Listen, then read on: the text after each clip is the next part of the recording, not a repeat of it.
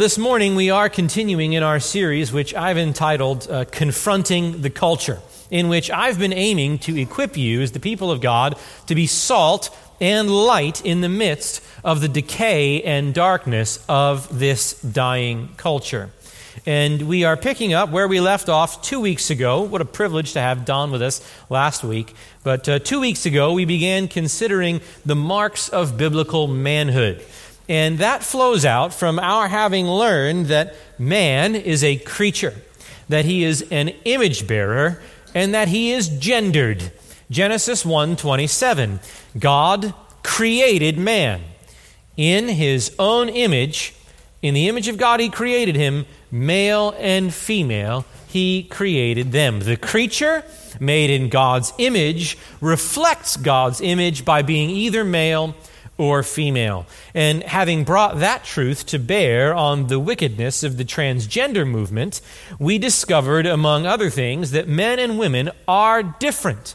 They are alike in their humanity, unified as equal image bearers of God, and yet they are distinct in their gender, complementing one another as a harmony of praise to God who created them.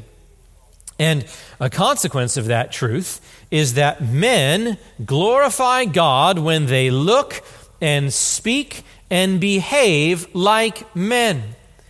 And women glorify God when they look and speak and behave like women. But then we asked, but what does that mean? Aside from the obvious biological differences, what does it mean to be a biblical man and not a woman?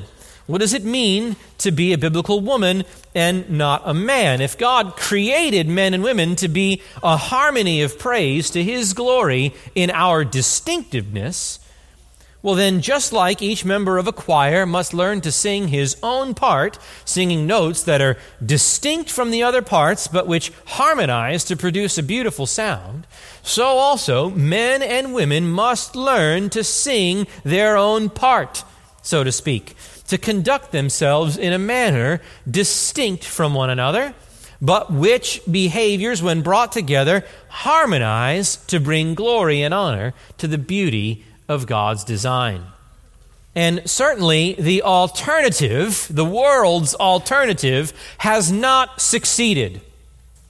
Yes, there have been abuses that have been perpetrated in the name of male and female complementarity.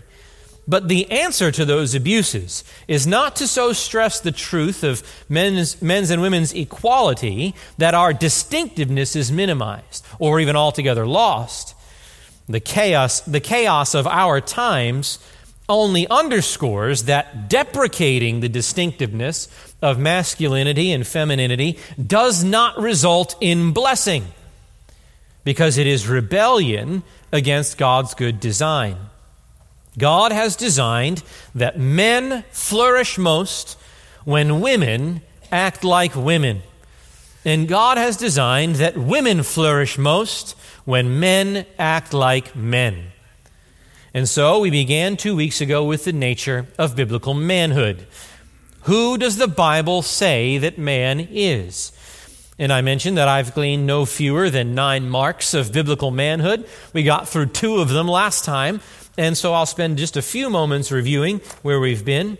That first mark was number one, that a biblical man is a leader. He is a leader. And we established that from several passages. Ephesians 5:23 says the husband is the head of the wife, as Christ also is the head of the church. 1 Corinthians 11:3 says that Christ is the head of every man, and the man is the head of a woman. The man's headship speaks of his leadership. And in addition to those clear passages in the New Testament, we found that the opening chapters of Genesis also testify to the truth of male headship. We saw that God created the man first. We saw that he gave his command not to eat from the tree to Adam even before Eve was created, which means that Adam was to be Eve's teacher of the Word of God. God created the woman from the man's body and for the man's help. Adam names the woman. And the man is the one responsible to initiate this new household by leaving his father and mother and being joined to his wife. All of those truths communicate male headship. And they're especially significant because, being drawn from Genesis chapters 1 and 2, the principle of the complementary roles of male headship and female submission do not have their origin in the fall. They are not the result of sin's corruption of our relationships.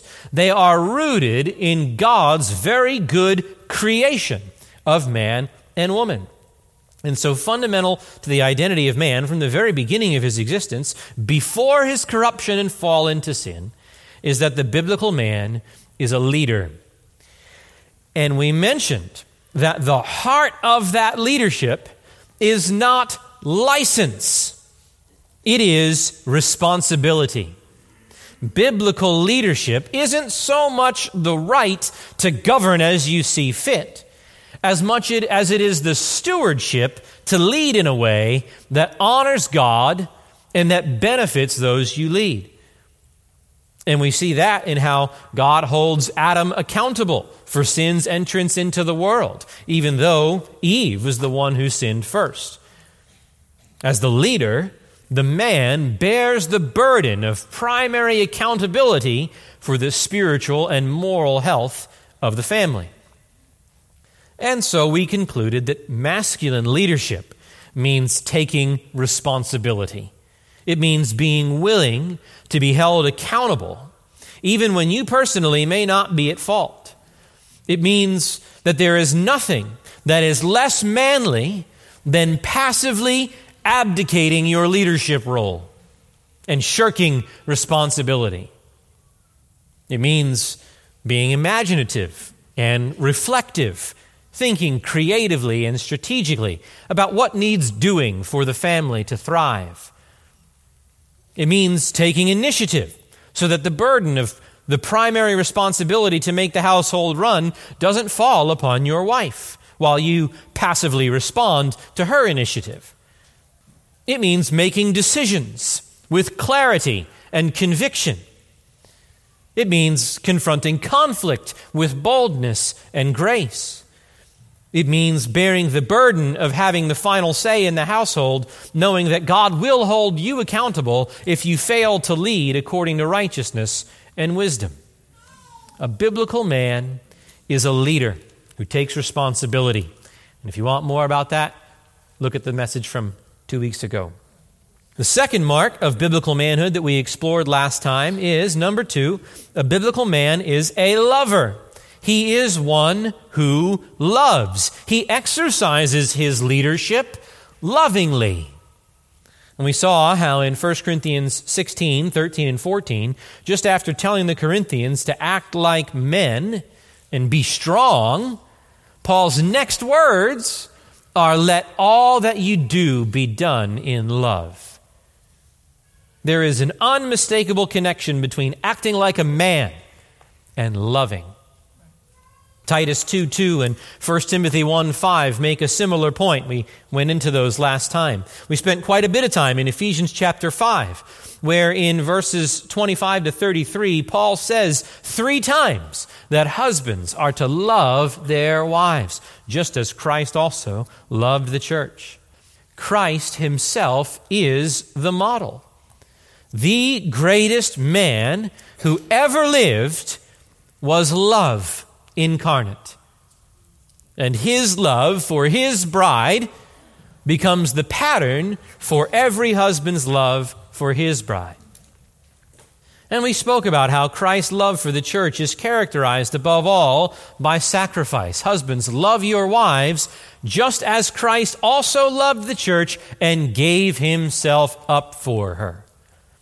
His was a sacrificial love the Lord Jesus Christ subordinated his own interests, convenience, and well being to the benefit of his bride when he assumed her nature in order to pay her penalty.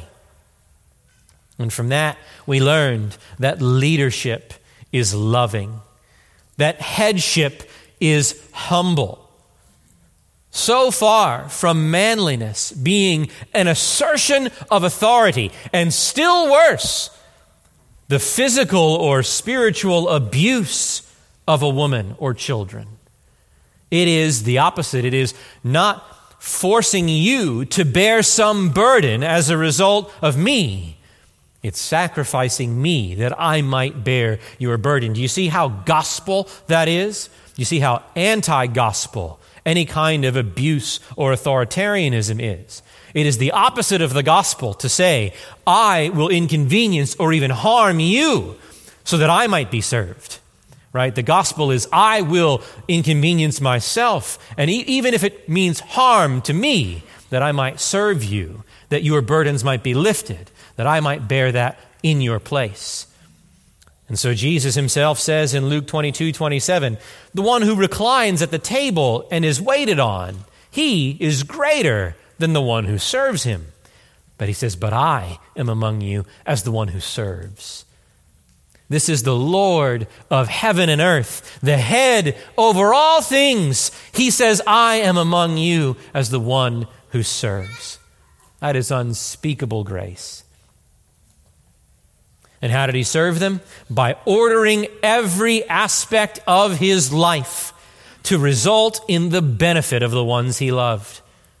It was nothing but pure, holy, manly strength that enabled him to say no to the temptations of Satan, of the, the temptations of the world that lay in Satan's power, to say no to any preference of his own comfort or ease over and above the benefit of the church. Biblical, loving leadership, men means laying down your life in the day by day, moment by moment decisions of life together. It means sacrificing the fleshly comforts of idleness, ease, and recreation for the sake of benefiting those you love and are responsible to lead. I mentioned you don't go home from work, you go home to work. You go home to the good and noble work of giving yourself up in engaged, initiative taking headship to, in service to your family. Because Jesus looked at his disciples and said, I am among you as the one who serves. You see, the gospel turns selfish boys into selfless men. Mature, masculine, biblical love consists in sacrificially laying down your life in the service of others. Biblical man doesn't make excuses for his sins or his failures. He doesn't shift the blame onto others. Biblical men are eager to take responsibility to lovingly sacrifice themselves for the benefit and protection of the ones they love, even being willing to shoulder the blame or the consequences for something they didn't do, if it means protection from danger and deliverance unto blessing for their loved ones. After all, it was God who came to the head of the household first Adam, where are you? He comes to see the man first because we are accountable. Well, the biblical man is a leader. The biblical man is a lover. That brings us to a third mark of biblical manhood, and that is number three, that the biblical man is a provider. He is a provider. And of course, the relationship between these marks isn't that they are totally distinct from one another. Leadership is loving. Uh, that love is marked by sacrifice. Well, it's also the case that loving leadership is marked by providing for those you lead. And we see that, uh, the biblical man is a provider, we see that in a number of ways. Perhaps most clearly, back in Ephesians chapter 5. So you can turn there, where again, Christ's love for the church becomes the pattern for the husband's love for his wife. In addition to verse 25, which sets forth the, gener- the general principle, you have verses 29, or 28 and 29, which say, So, husbands ought also to love their own wives as their own bodies. He who loves his own wife loves himself. For no one ever hated his own flesh, but nourishes and cherishes it, just as Christ also does the church. Christ, as the great bridegroom of the church, nourishes and cherishes the church because she is his own flesh. She is the body of Christ, his bride. And in the same way, a man's loving headship over his wife ought to be marked by nourishing and cherishing her. And both of these words give great insight into what it means for a man to be a provider. In the first place, Christ and biblical husbands nourish their wives. This translates the Greek word ektrepho.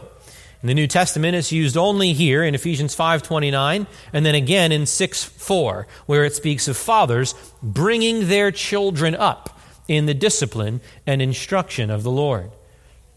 But in the Greek translation of the Old Testament, it's used many times, always in the context of either raising children or providing for the needs of others.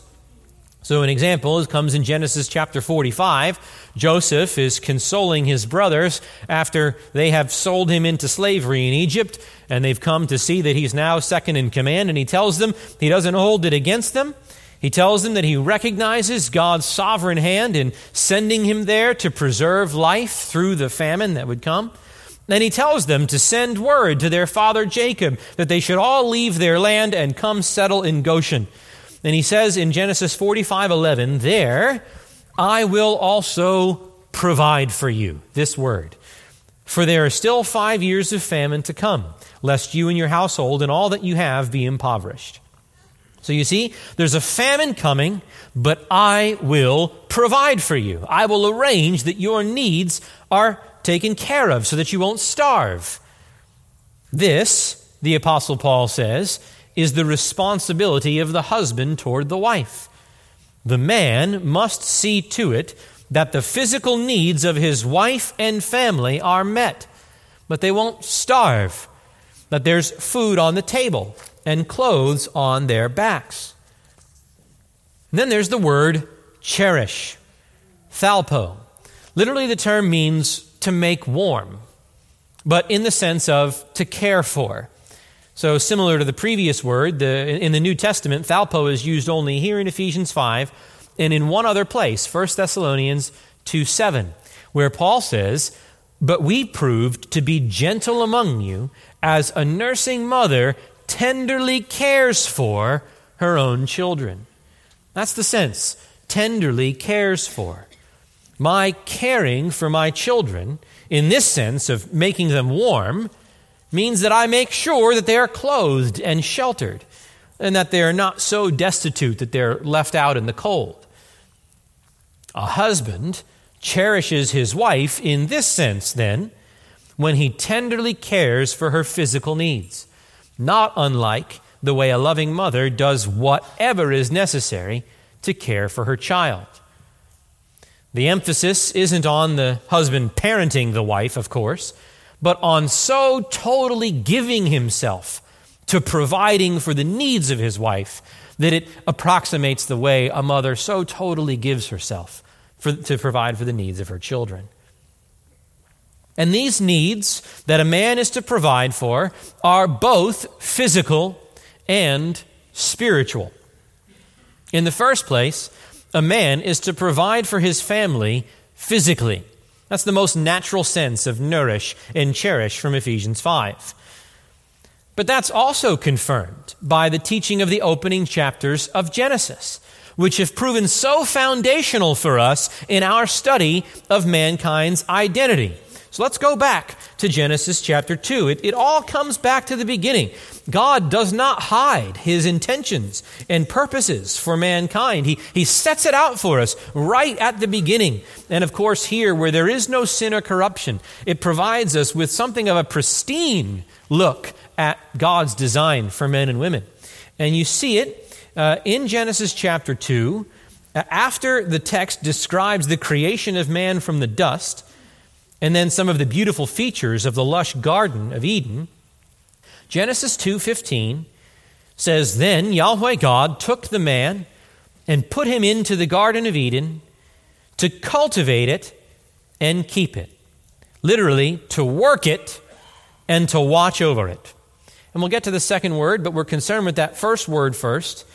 God put man into the garden to work. From the beginning of man's existence, before his fall into sin, man was created to be a worker. I have provider as the heading for this thing. You could say a worker as well. And so, brothers, work is not a product of the curse. Man did not become a worker after the fall. His work got more difficult. But work itself is not a product of sin. Work is man's natural element, it is his original environment. And what was that original environment? It was paradise. I know it may seem hard to believe, especially in our culture, which idolizes idleness and leisure and recreation and retirement. But work was part of the original paradise. Man is a worker. We were created to be employed with something. We were created to be ruling and subduing the earth according to God's mandate to be partnering with the God who completed his work of creation on the sixth day and rested from his work on the seventh day. To be partnering with the God of whom Jesus said in John 5 17, My Father is working until now, and I myself am working to be working along with him in such a way that through your labors, the rest of the earth would reflect the order and the beauty and the glory of the Garden of Eden. Man, one of our chief temptations in this life is the temptation to laziness, to procrastination, to indolence, to an undisciplined life. We're tempted to view work as a necessary evil rather than a blessing from heaven.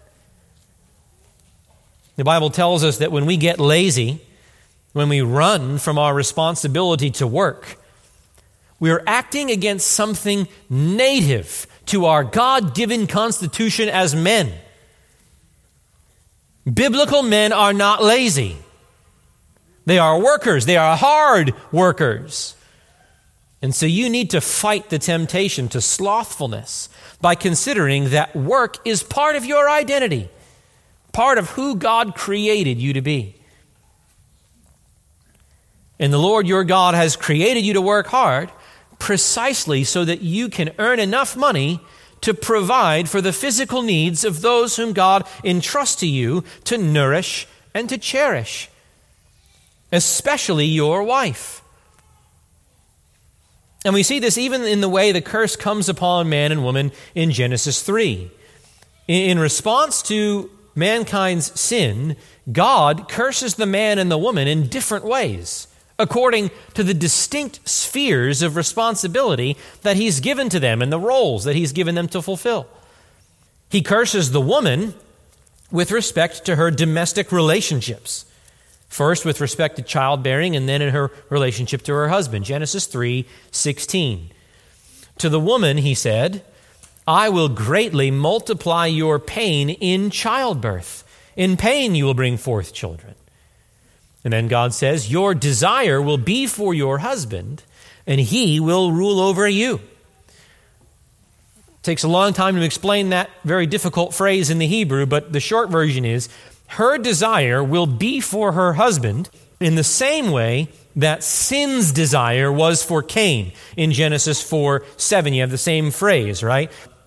Uh, if you do not if you not do well sin is crouching at the door and its desire is for you so for eve's desire to be for your husband it's to rule over him the way sin's desire is to rule over us and we need to resist it see the woman is cursed not with the role of submission. That predated the fall. No, she's cursed with discontent with her role of submission.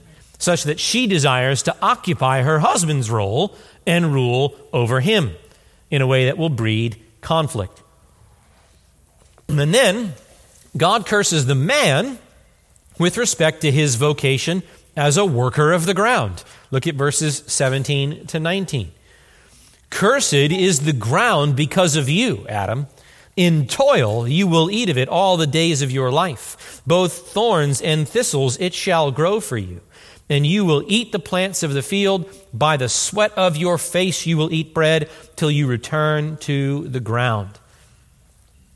Again, God doesn't curse Adam with work, same way he doesn't curse Eve with childbearing or submission. He curses them within their natural domain, within the roles he has already created them to occupy. And what would have been a delight to them and brought blessing to them is now difficult and painful and toilsome. But the key point to take away is that God curses the woman with respect to her natural pre fall domain, which was to be a help to her husband and to bear and rear children. She is to be, as Titus 2:5 puts it, a worker at home. But then he curses the man with respect to his natural pre fall domain, which is to engage in breadwinning labor in order to provide for his wife and family. Now, all of that underscores the truth that the primary burden not the sole burden, but the primary burden for putting food on the table and a roof over the heads of the family falls to the husband, falls to the man. That does not mean that women cannot work. Not at all. In no era of history has that been the case. We'll see when we look at the nature of biblical womanhood that woman is a worker. It doesn't even mean that there aren't seasons in life where a wife can't work outside the home. There are those seasons. But it does mean that a husband ought never to willingly put his wife in a position to feel the pressure of having to earn money so that the family can survive.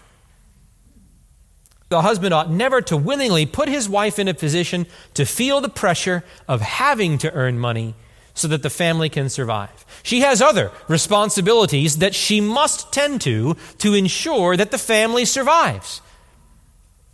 She ought not to feel the burden of this one as well. He is the one who lays down his life in diligent, sacrificial labor to provide for his family's needs. John Piper puts it this way When there is no bread on the table, it is the man who should feel the main pressure to do something to get it there. A man will feel his manhood compromised if he, through sloth or folly or lack of discipline, becomes dependent over the long haul, he says, not just during graduate school, on his wife's income. So, what he's signaling is that there are seasons where it's appropriate. Maybe there are no children in the house, and so it's right for a woman to help, a, you know, to, to work uh, while a husband goes through graduate school or, or seminary, right? That that's an acknowledged time of this is not how it's supposed to be. The roles are a bit reversed, but it's for a purpose and it's for a set time, and we will get out of this as soon as we can.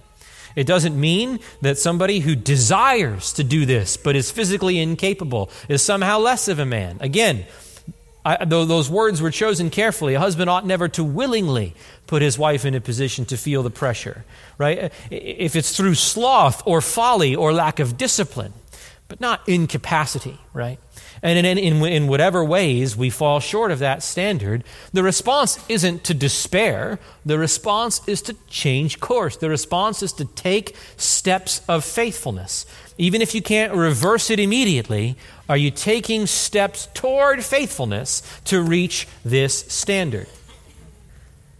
You say, Mike, what if I'm not married? How can I discharge my duty of physical provision without a wife to provide for? Well, you can still work hard at whatever it is that the Lord has given you to do. Ecclesiastes 9:10. Whatever your hand finds to do, do it with all your might.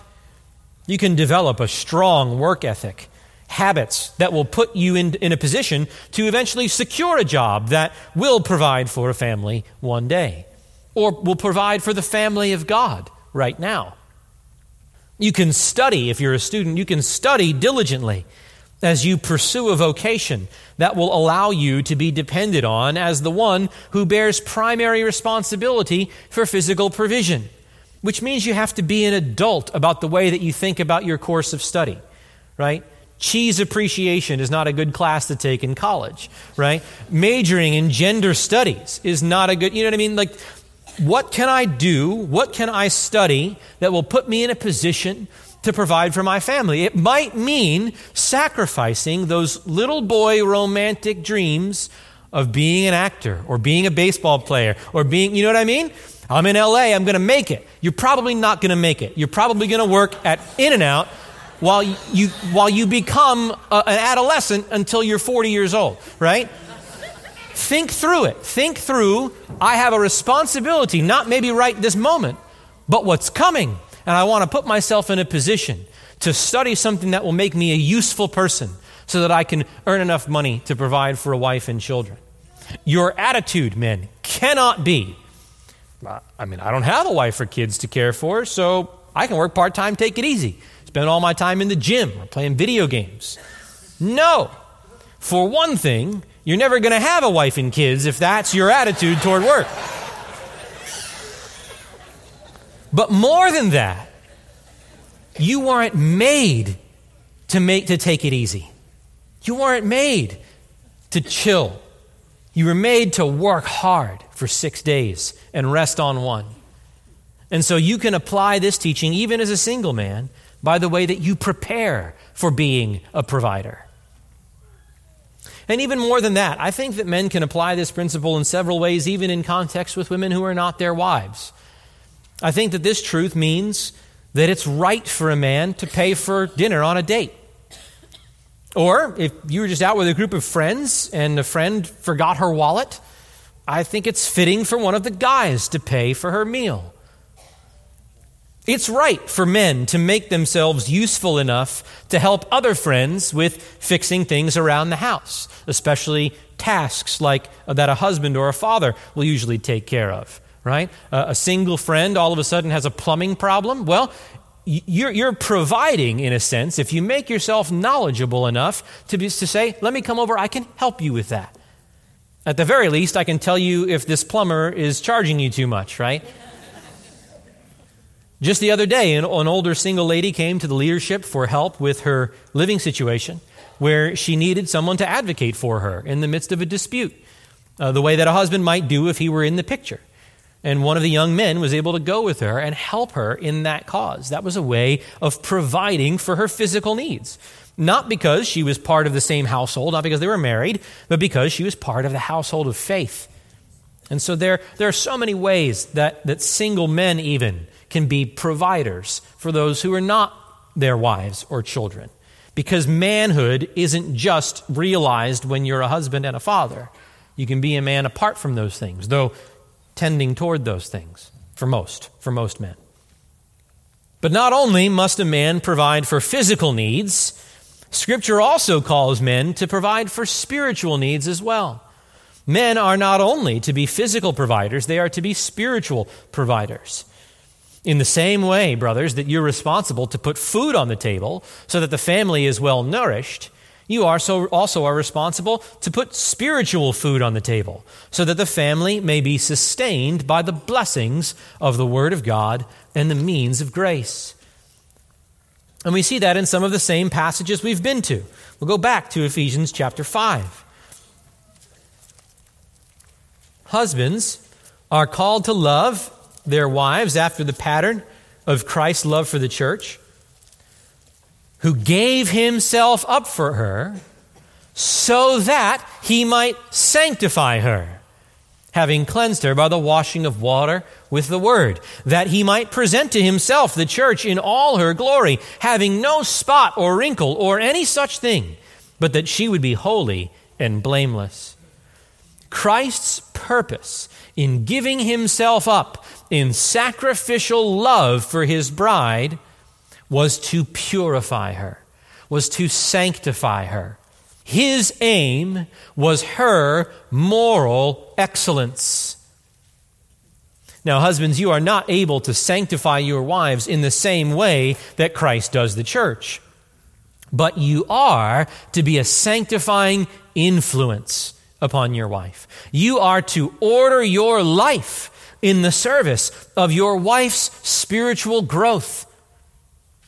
It falls to you to be strategic in plotting out ways to see your wife grow in appropriating the means of grace, to see her pursue deeper communion with Christ, to put off patterns and habits of sin, and to put on patterns and habits of righteousness. You are to provide for her spiritually. And we see that also in the early chapters of Genesis. I, I mentioned this already, but Genesis 2:15 to 17 describes God as giving Adam the command not to eat from the tree of the knowledge of good and evil. And then woman is created in the next paragraph. And so God entrusted Adam with the responsibility to be Eve's teacher of the Word of God. He didn't create them both and give them that instruction at the same time. He created the man, gave him that instruction, then created the woman. And she knew by 220 between 217 and 31 what it was that God had commanded them. Adam was to instruct her concerning the command the Lord had given him and to see to it that she apply it in the way that God intended. Now, of course, he fails miserably at that. But we do see that the original design was for the man to instruct his wife in the ways of Yahweh. And we see the Apostle Paul reaffirm this in 1 Corinthians 14 35, where he speaks about women remaining silent in the churches. And then he says, If they desire to learn anything, let them ask their own husbands at home. And so, husbands are to be competent enough in the scriptures that they are able to answer their wives' questions about spiritual matters in a way that's helpful and sanctifying. And it's not only their wives. In Ephesians 6, Paul commands children to obey their parents, and he uses that generic term goneus to speak of both mother and father. But then in verse 4, he specifically charges fathers to bring up their children in the discipline and instruction of the Lord. Now, of course, mothers are to teach their children a whole host of things. We'll see that in a little while when we talk about womanhood, including about the Lord and His Word. But this text teaches us that a special responsibility falls on fathers to provide for the spiritual growth and maturity of their children. This means that a biblical man is a man of God. Brothers, you need to be a man of the Word who knows the Word and studies the Word and loves the Word and practices the Word so that you might know your God. You want to be a man who walks with God so that you might make him known to those you have spiritual charge over. You are to be a man of prayer, of private prayer. A man like Jacob who wrestles with the Lord on your knees, who refuses to let go of him until you are blessed with the light of the Lord's countenance upon you, so that you might go forth from the secret place transformed by that glory, with the light of that glory reflecting off of you like it was off of Moses in Exodus 34 so that you might be a sanctifying influence on those you're entrusted to lead. You need to be a man who wages war against your own flesh and puts off sin and puts on righteousness. It means you need to be an exemplary man.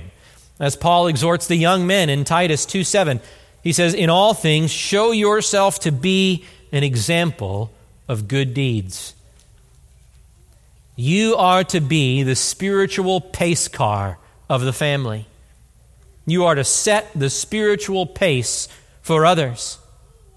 You set a pattern that can be reliably followed. You can say with Paul in 1 Corinthians 11:1, 1, "Be imitators of me, just as I also am of Christ." You to be a man who not only practices what you preach, but a man who practices before you preach. because you recognize that the power of example often far outweighs the power of precept. People will much qu- more quickly follow what you do, even than what you say. Being a spiritual provider means taking the lead to lead in family worship.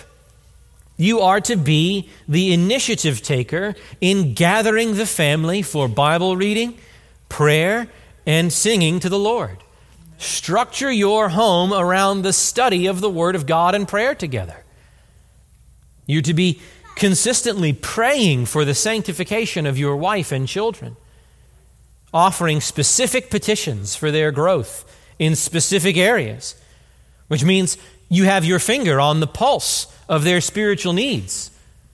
And you, you take those needs to the throne of grace and you plead with Christ to reign in their lives. Lord, subdue this sin, cultivate this grace. You to lead your family to regular, vital participation in the local church. Which means, men, you are to make it unthinkable for someone in your house to wake up on Sunday morning and ask, Are we going to church today? Of course we are. It's the Lord's day. We, we get to gather with the people of God. We get to hear the skilled preaching of the word. We get to have fellowship with our brothers and sisters. Of course we are. Being a spiritual provider means making the spiritual atmosphere of your home one of discipleship.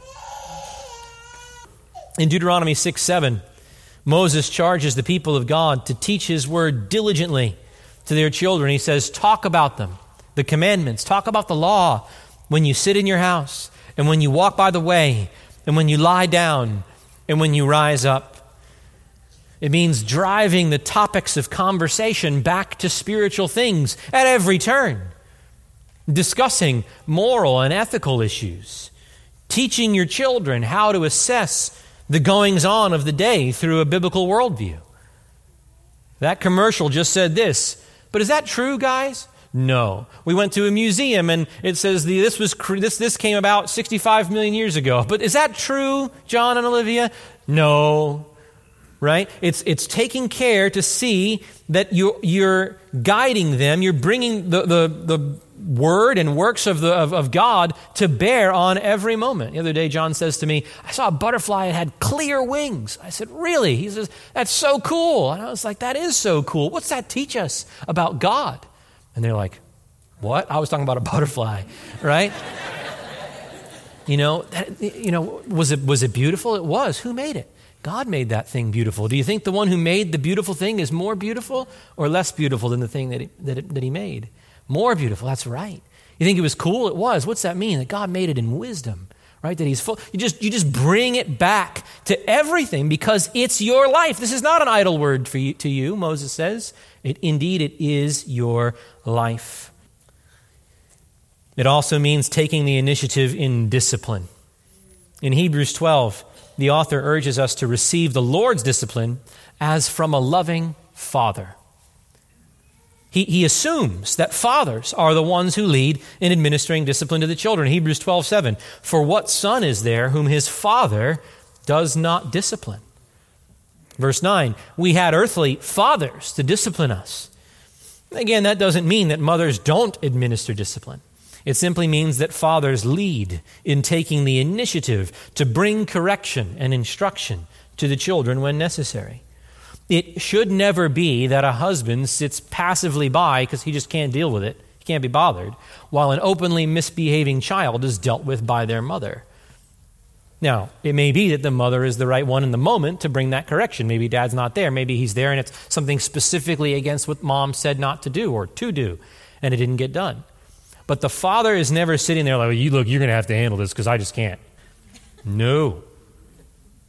That is, that is not a spiritual provider in that moment. And there are so many, I could keep going, there are so many rich applications of the truth that the biblical man is a provider. We do need to hurry on to a fourth mark of biblical manhood, and that is, number four, that the biblical man is a protector. He is a protector. Back in Genesis 2:15, where we learn that God put Adam in the garden to cultivate the garden, it also says he, he put him there to cultivate and keep it. And the word translated keep is the Hebrew term shamar, and it carries the connotation not only of maintaining the garden, but also watching over the garden. The same word is used in Genesis 3:24 where it speaks of the flaming sword that Yahweh stationed at the entrance to the garden of Eden. It says to guard the way to the tree of life. And so it's used several times in the book of Job to speak of God watching over Job. And so Adam was to guard the garden. He was to watch over it. He was to be a protector from the very beginning of his existence. And we also see that principle in Ephesians 5. When we read that Christ loved the church and gave himself up for her, we need to remember that, that what that giving up entailed. It meant that the innocent Lord stepped in between his guilty bride and omnipotent justice. The wrath of God burned hot against us and threatened to break over our heads in the infinite horrors of eternal hell. We were in the gravest danger that anyone could conceive of. And what did Christ, our bridegroom, do? He stood in front of us and he bore our condemnation in our place. He was pierced through for our transgressions, he was crushed for our iniquities. Christ redeemed us from the curse of the law, having become a curse for us. Romans 5 9 says that Christ died for us so that we would be saved from the wrath of God through him. There has been no greater demonstration of protection in the history of the world than the way Christ protected his bride from the wrath of God that she so richly deserved. And so when Paul calls husbands to love our wives like Christ loved the church, he calls us at the very least to protect them at all costs. And in the same way that a biblical man provides both physically and spiritually, he also protects both physically and spiritually. In the first place, biblical men are to provide physical protection for women and children, and especially his own family if there is a physical threat of any kind, mature masculinity senses a natural, God given responsibility to step forward and put himself between that threat and the one he's protecting. So many applications for this, it's hard to know how to illustrate it well, but I've always appreciated this one. Uh, so I didn't come up with this, but this is, this is a popular one. I use it all the time in premarital counseling and so on. If you and your wife are in bed at night and you hear a noise, and it sounds like someone may be breaking into the house, you don't turn to your wife and say, Honey, we are equal image bearers of Almighty God. In Christ, there is neither male nor female.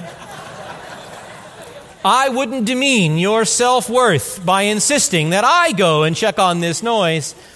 I went last time. This is an egalitarian marriage. So let me know how it goes. It doesn't matter if you're 5'3 and 120 pounds and your wife is a black belt in jujitsu. It is hardwired into your soul that as the man you go and protect your wife. But it doesn't just have to be in the, in the marriage relationship.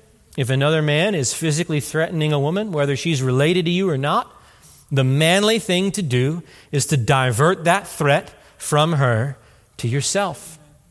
Which again just, just as a parenthesis, just imagine how uniquely corrupt it is to be a man as the agent of that kind of violence or abuse.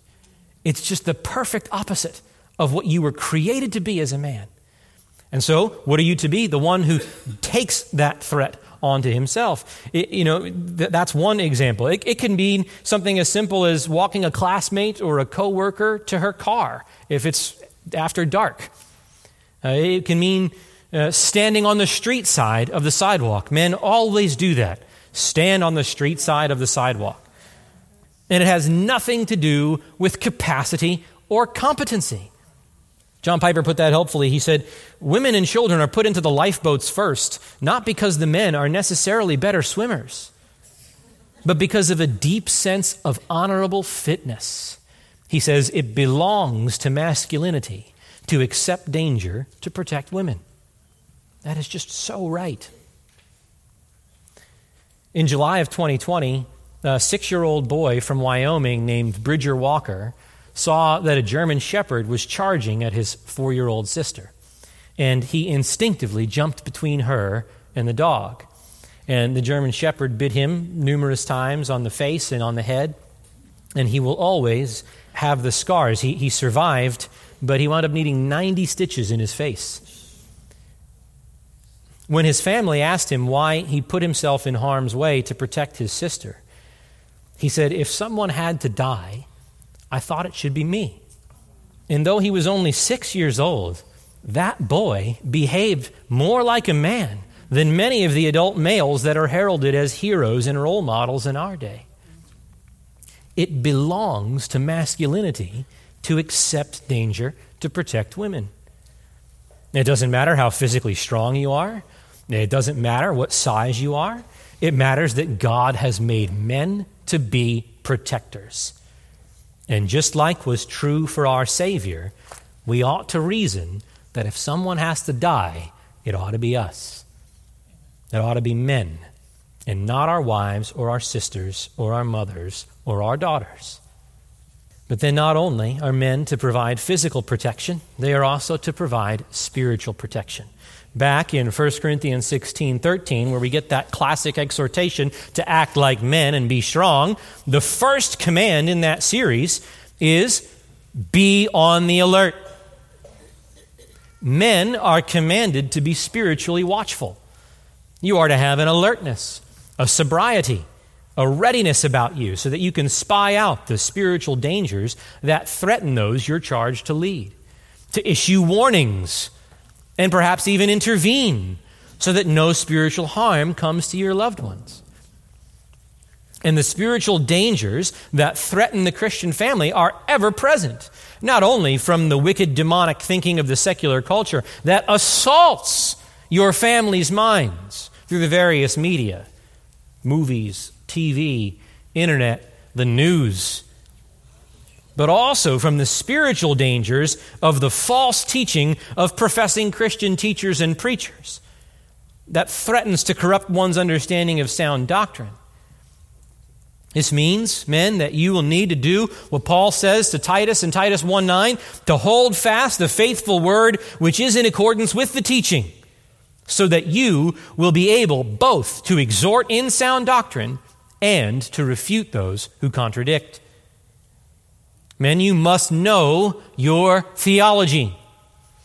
You must know what the Bible teaches about God and about Christ and about the Holy Spirit and about the Scriptures themselves, about man and sin and salvation, about the church and about spiritual gifts and men's and women's roles and about the last things. Why? Not because you might ever teach a Sunday school class or lead a Bible study but so that you will be able to teach at least your family the truth and protect your family from error. Error that, if embraced, leads to the shipwreck of faith and the destruction of souls. They're your responsibility, men. Paul says it to Titus in the next chapter as well. He says, Older men, Titus 2 2, must be sound in faith, which is to say, sound in the faith, in that body of doctrine that was once for all delivered to the saints. And then he tells the young men in Titus 2 7, they must have purity in doctrine. And so, brothers, you are the resident theologian in your home. Be a good one. So that when Satan, who prowls about like a roaring lion seeking whom he may devour, takes a run at your family, whether through temptation to corrupt doctrine or to corrupt practice, you're able to resist him. You're able to protect them. And that protection will often come in the form of bringing words of correction. If your wife or your children are being taken in by some false teaching or they're tempted to some pattern of unrighteous behavior, you need to correct them. You need to man up It won't always be easy. They will resist it. Ladies, don't resist it. Even if he does it wrongly, welcome it. Affirm that headship that he's trying to take, even if he's doing it wrongly. But men, don't sacrifice their spiritual benefit because you're afraid of an argument. You do it graciously. You don't run them over like a bulldozer. This is wrong, fix it. No.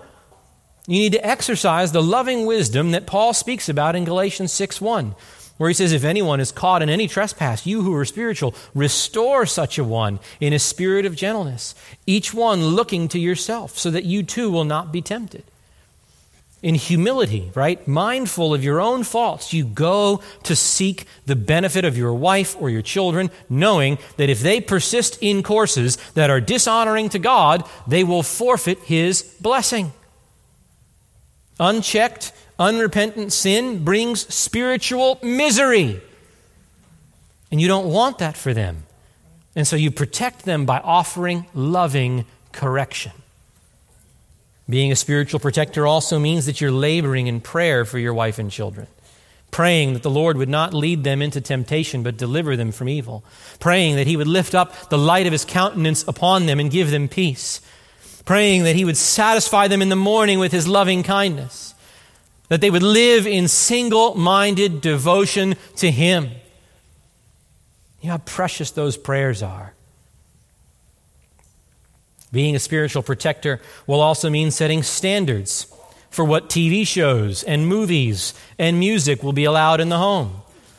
Men, it'll mean setting standards for what clothing will and will not be worn, explaining principles of modesty and ensuring that everything appropriate is done so that your wife and your daughters are protected from becoming the objects of the lustful glances of unprincipled men. Telling them when they, when they dress, telling them when the way they dress means what they don't think it means or they don't realize it means. Being a spiritual protector means taking initiative in seeking reconciliation. If you know that there's been relational breakdown somewhere, you can't let that strife fester or it will turn into bitterness. Means, as I said last time, taking the lead in resolving conflict, racing to be the first one to say, I'm sorry. Will you please forgive me? And not sitting back with your arms folded, childishly pouting about how well, she needs to apologize first because it was her fault. And it means cultivating an entreatable, sweet spirit that's eager to grant forgiveness as soon as it's asked of you, so that the sun doesn't go down on anyone's anger, and the devil is given, therefore, no opportunity. The biblical man is a leader, a lover, a provider, and a protector. And the provision and the protection that he furnishes to his wife and family is both physical and spiritual. This is what we must be, men.